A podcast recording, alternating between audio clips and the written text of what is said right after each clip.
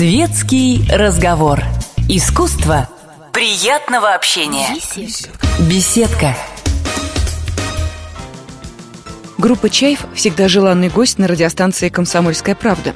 А сегодня есть еще и приятный повод. Альбому «Дети гор», с которого и началась звездная карьера легендарных уральских рокеров, исполняется 20 лет.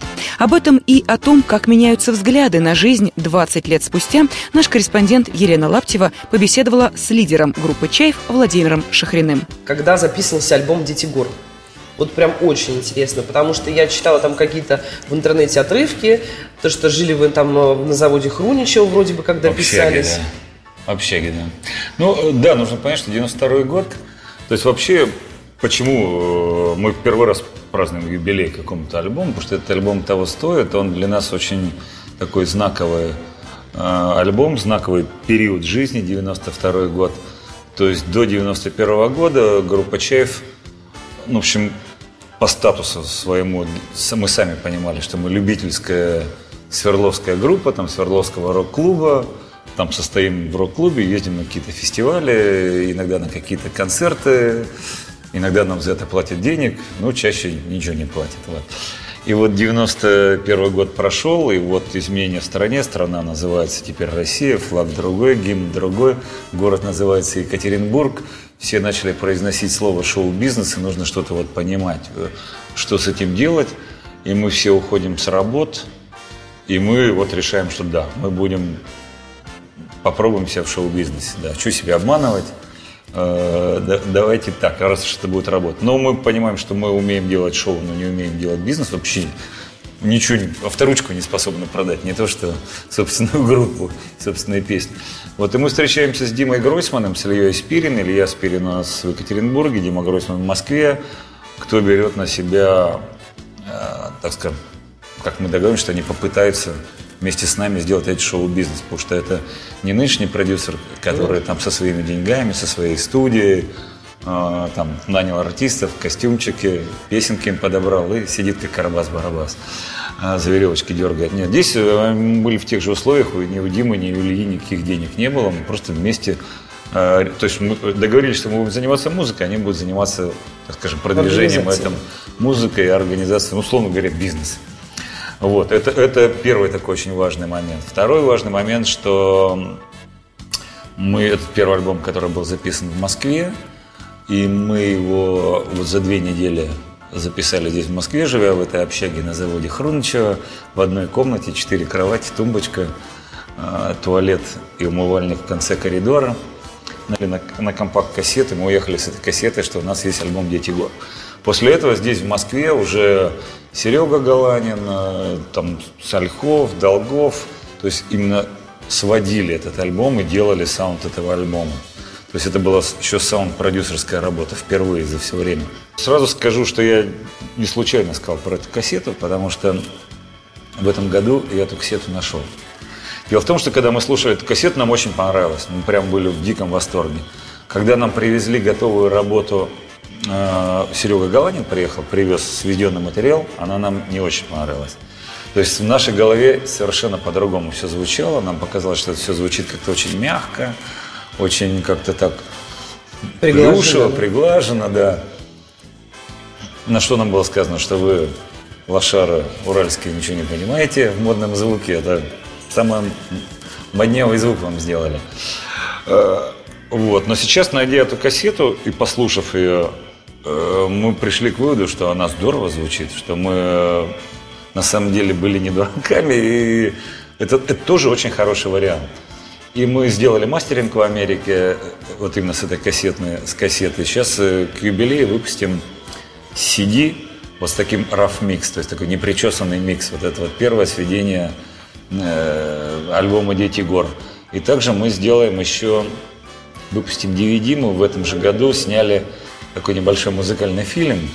То есть мы под каждую песню э, этого альбома на сцене Свердловского Тюза, ну, какой-то разыграли мини-музыкальный спектаклик, такие прямо с какими-то сюжетиками там Это небольшими. сейчас или вот тогда? Это тогда. Это было сделано э, вот после, после выхода альбома.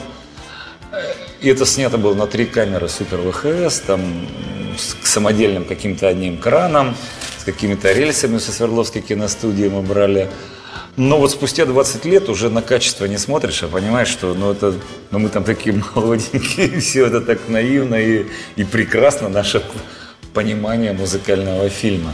Вот, и мы его на DVD выпустим, так что у нас к юбилею альбома выйдет таких два релиза этого альбома, ну, который, как мне кажется, очень интересный. Вы слушаете интервью с лидером группы «Чаев» Владимиром Шахриным. Самой народной с этого альбома стала песня, ну вот как мне кажется, песня «Не спеши», mm которую кто только не пел и где только не пели, да, начиная там от солдатиков, заканчивая да. там. А, но я знаю, что вроде бы как изначально она вообще, не, вообще она могла погибнуть в залежах ваших каких-то бумаг. Могла, потому что когда мы альбом это делали, он, он в принципе, альбом достаточно такой жесткий рок-н-ролльный альбом весь. И когда мы уже репетировали весь материал, я Вовке Бегунову сказал, что, знаешь, вообще есть еще одна песня у меня, но она ну, вообще никак не подходит к этому альбому, она не из этой совсем. И сыграл он под гитару песню. Он говорит, слушай, да не, ну классная песня, какая разница, подходит, не подходит, давай, мы ее туда. И когда еще появился в студии Рушан Аюпов – и сыграл вот эти баянные партии, и она из рок-баллады превратилась просто в очень народную песню. И именно, я думаю, что из-за того, что она звучит по-народному, она и гармонично туда, во всю эту рок-н-ролльную структуру абсолютно вкладывается. То есть она... Было бы хуже, если бы она стала такая какая-нибудь слюнявая, такая эстрадная. Ну, да? Она не стала эстрадной. Вот. И не стала рок-песней, не стала эстрадной. И ну так получилось, что ни одному Бегунову и мне эта песня понравилась еще. А вы помните вообще там... первую реакцию публики на нее? Ну, то есть, ну, вообще, как вы ее презентовали э, первый раз? Ну, в принципе, э, вот Дима Гройсман, так как он уже тогда выполнял роль, вот, э, связанную с бизнесом, и как раз появились первые телеканалы, и вот типа, надо снимать клип. И он-то своим ухом сразу сказал, что надо на эту песню снимать клип. Там была чудесная история, то есть э, денег у нас никаких на клип не было. Мы приехали, играли концерт в городе Киеве, и подошла девушка, э, с которой мы в свое время делали в, в рамках «Рок чистой воды» концерты по городам, пострадавшим от Чернобыльской аварии.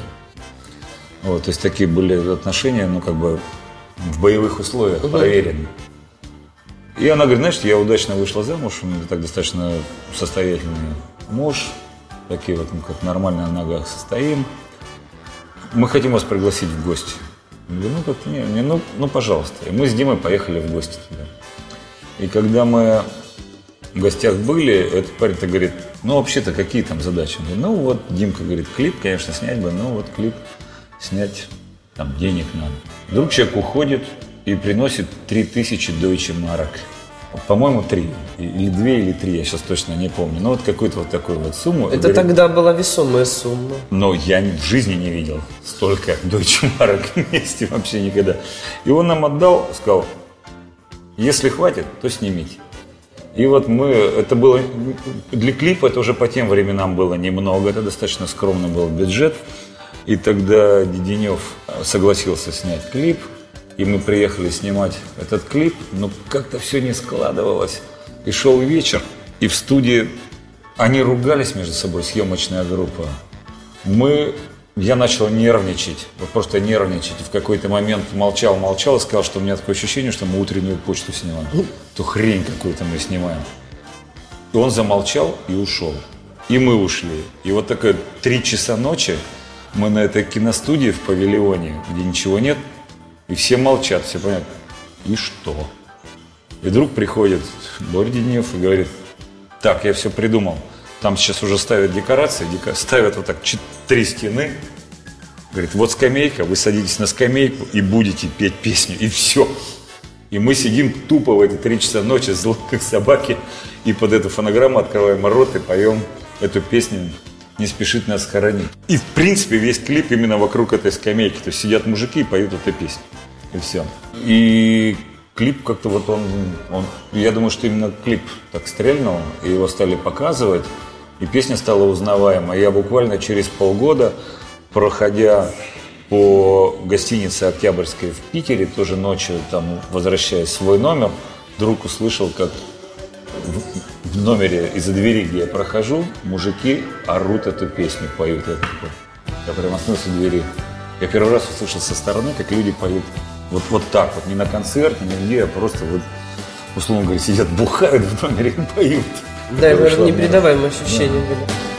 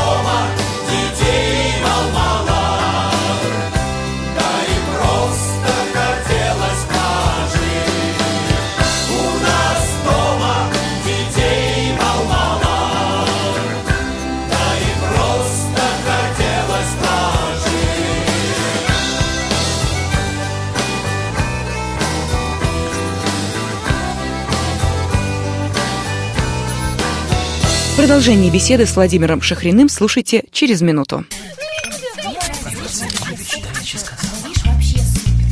Светский разговор.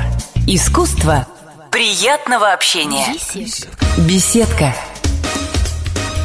На радиостанции «Комсомольская правда» продолжается интервью с Владимиром Шахриным, посвященное 20-летию выхода альбома «Дети гор» легендарной группы «Чайф». Я помню, что на обложке этого альбома, плюс еще вы на концертах выступали, скажем так, в чеченских костюмах из спектакля «Ханума», да, да по-моему? Да, да, да, да. Но а... мы тогда не знали, что это спектакль, и что это чеченский, что они спектакля «Ханума». А, а вы где взяли? Мы взяли их в мускомедии, да, ага. но я просто пришел сказать, а есть какие-нибудь вот... Военные типа, такие красивые. Горские, горские такие костюмы. Ну вот, я говорю, вот этот, этот ты этот сам выбрал. Гримерке взял. Причем их там комплекта не было, поэтому на обложке, например, Бегунов стоит в такой шапочке. Это шапочка моей дочери, которая была тогда 10 лет, по-моему, какая-то детская женская шапочка. А смотрится абсолютно черкесской. Я к чему спросила. Были ли, может быть, у вас какие-то проблемы с, как раз с представителями горных народов? Потому что они-то вообще, ну, как-то так относятся очень с подозрением, когда кто-то там э, пытается их, э, ну, может быть, высмеять там. Ну, в общем, в этих костюмах мы выступали один раз всего, вот на публике. То есть мы их взяли на съемку, на обложку, и приехали как-то, 10 лет было группе Наутилус в Москве, э, в Горбушке, 10 лет группе Наутилус. Мы думали, ну, надо сделать какое-то поздравление праздничное. Ну, дети гор, давай. Мы взяли еще раз эти же костюмы и вышли в этих костюмах играть. И после концерта нам говорят, там вип-зоне сидела диаспора чеченская, они тут с вами поговорить хотят. Мы говорим, ну все. Говорим, к нам все. Нет, заходят мужики, говорят, слушайте, нам было приятно, что вы в наших костюмах. Мы тогда только узнали, что они чеченские. И вы так достойно не опозорили эти костюмы. Общем, вы горцы, типа, чу, вы же, с, мы говорим, так мы с гор с уральских, ну как, ну, у вас Кавказ, у нас Урал, ну, там, да, горцы, как бы, да. разница, конечно. Все, есть большая. разница, но хотя у нас на севере достаточно высокие горы, большие, но все равно, то есть мы как раз в 91 году придумали все это мифотворчество о том, что вот это Уральские горы, мы горцы, это очень как-то быстро подхватили СМИ местные, и наши там ведущие местных там новостей, каналов начали часто говорить там на Горно-Уральщине там погода такая-то, или случилось что-то там в Уральских горах там, и вот как-то это к народу прилипло, что мы горцы, что и как-то это все стало достаточно гармоничным.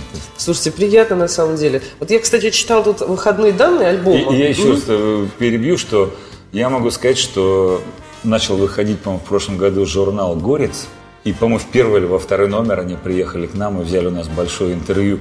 И я, знаешь, думал, что этот журнал, ну, вообще никто никогда не увидит. Мне человек пять разных подходило, что они под каким-то видом этот журналом попался на глаза, они его открыли и увидели статью про нас. Ничего себе. Действительно, прям в народ так пошло. Я э, помню, что у вас, э, э вот э, посмотрел альбом, у вас в выходных данных там э, написано, что, по-моему, Гарик поет, э, Галанин и Кинчев. Да. Вот хоть убейте, я не могу понять, где там Кинчев. Вот я его там ну, вот не, не смогла найти. Значит, история, это был, значит, 92 год. Костя тогда выпивал. Значит, была история такая. В общем, Костя мне давно говорил, что, слушай, мне очень нравится песня «Псы с городских окраин». И вы, когда вы ее будете писать, обещай мне, что ты меня позовешь. Я очень хочу в ней принять участие. И мы пишем, я ему звоню, он говорит, все, мы приедем. Все, приедем. Когда вокал пишем? Тогда-то, такой-то день. В день назначенный приезжает Кинчев Скляр и два перца какие-то из Иркутска. Вот с двумя вот такими вот трехлитровыми бутылками водки, иркутской какой-то, на Байкальской воде. И пока они ждали, когда дойдет дело до записи вокала, в общем, много чего ушло из этих бутылок. И спеть-то, по большому счету, уже слова было очень трудно произносить, но хотелось. И поэтому в припеве этой песни, там, э, Галанин, э, Скляр слова вроде бы орут, припев именно, но Костя там воет. Он просто воет. А если прислушаться, его слышно, этот вой. Поэтому на обложке там написано Акелла Кинчев. То есть Акелла, ну, как из Маугли. Да, да, да, да, да. Вождь, такой предводитель. Все. Поэтому, в принципе, такая еще одна миф такой этого альбома, но это на самом деле было так. Вы слушаете интервью с лидером группы «Чайф» Владимиром Шахриным. А я вообще еще видела, что вроде бы как Галанин мог стать продюсером вашего альбома. Он и был, да. Вот в конечном итоге саунд окончательный. Угу. Вот, вот ту запись, как, вот я говорил, что мы записали все инструменты и уехали. Угу. А весь микс делали уже, получался, Серега Галанин, был звукорежиссер Долгов и был замечательный такой режиссер Сальхов. В то время это был такие лучшие уши страны, он, к сожалению, умер человек, который делал звук моральному кодексу. То есть в той же студии писал, и он вот делал звук. Это такой эталон был по звучанию, именно моральный кодекс. А, вот, поэтому Серега имеет прямое отношение к этому альбому. А, я так понимаю, что концерты, э, посвященные э, юбилею альбома, он будет же не только в Москве, будет, ну, скажем тур, так, такой тур. полноценный да. тур, да? А вы не заметили, кстати, мне вот почему-то подумалось здесь, что, может быть, в связи с э, последними событиями, которые в нашей стране происходят уже как год, что народу стало на концерты больше ходить, или так же и осталось?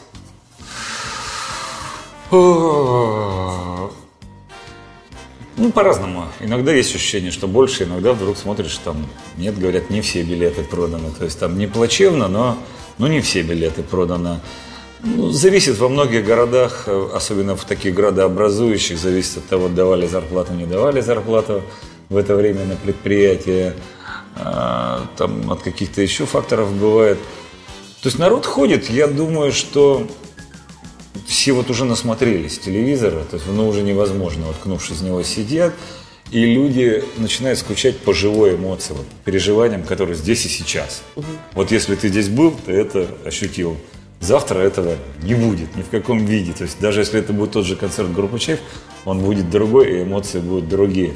Поэтому ну, люди все равно в этом нуждаются. Вот сколько бы им э, не кормили быстрым и удобным питанием, таким фастфудом, ему все равно иногда хочется выехать на природу и самому мяско нарезать и сделать шашлычок, и, или с грядки нарвать овощей и сделать салат. И он понимает, что вот оно, вкусняшечка-то. Да. Ну, хотя вроде так каждый день какие-то там сосиски, там да, да, да, что-то да, еще да, есть.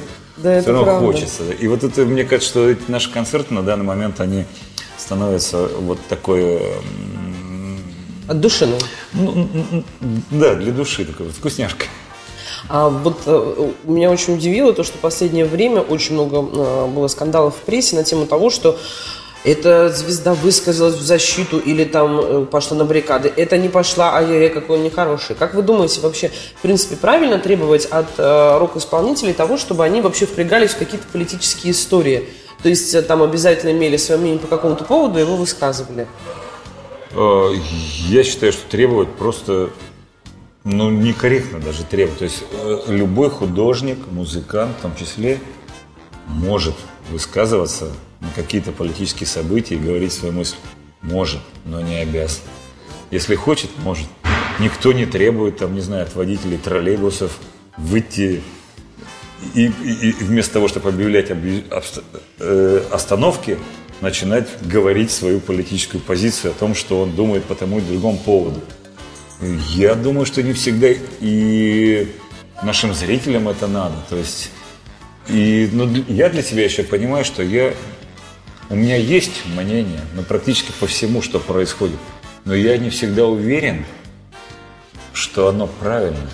У меня нет уверенности это. И я не готов, понимая, что к моему мнению будут прислушиваться люди, я, не, я сам могу обманываться, но их-то я обманывался много раз, когда мне казалось, что это будет так, или это да, выглядит да. вот так.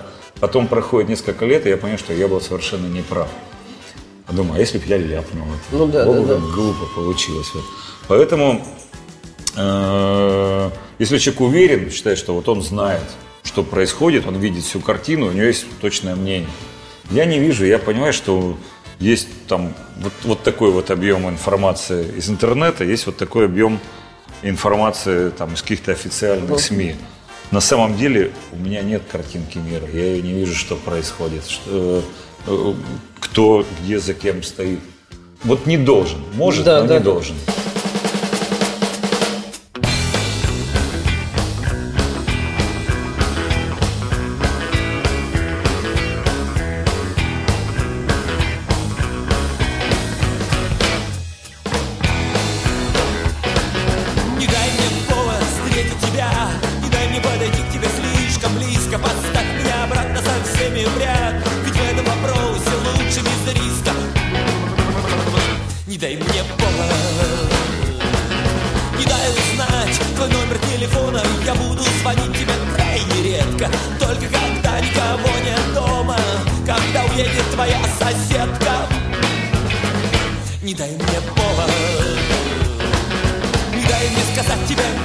Не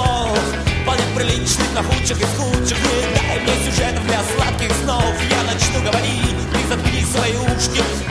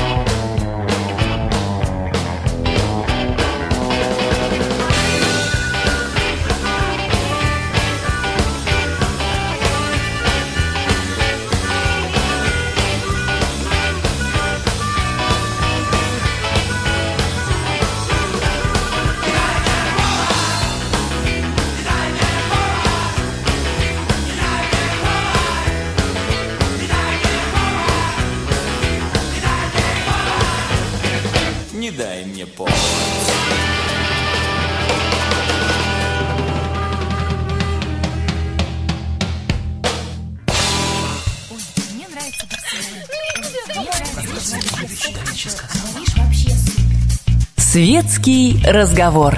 Искусство приятного общения. Беседка.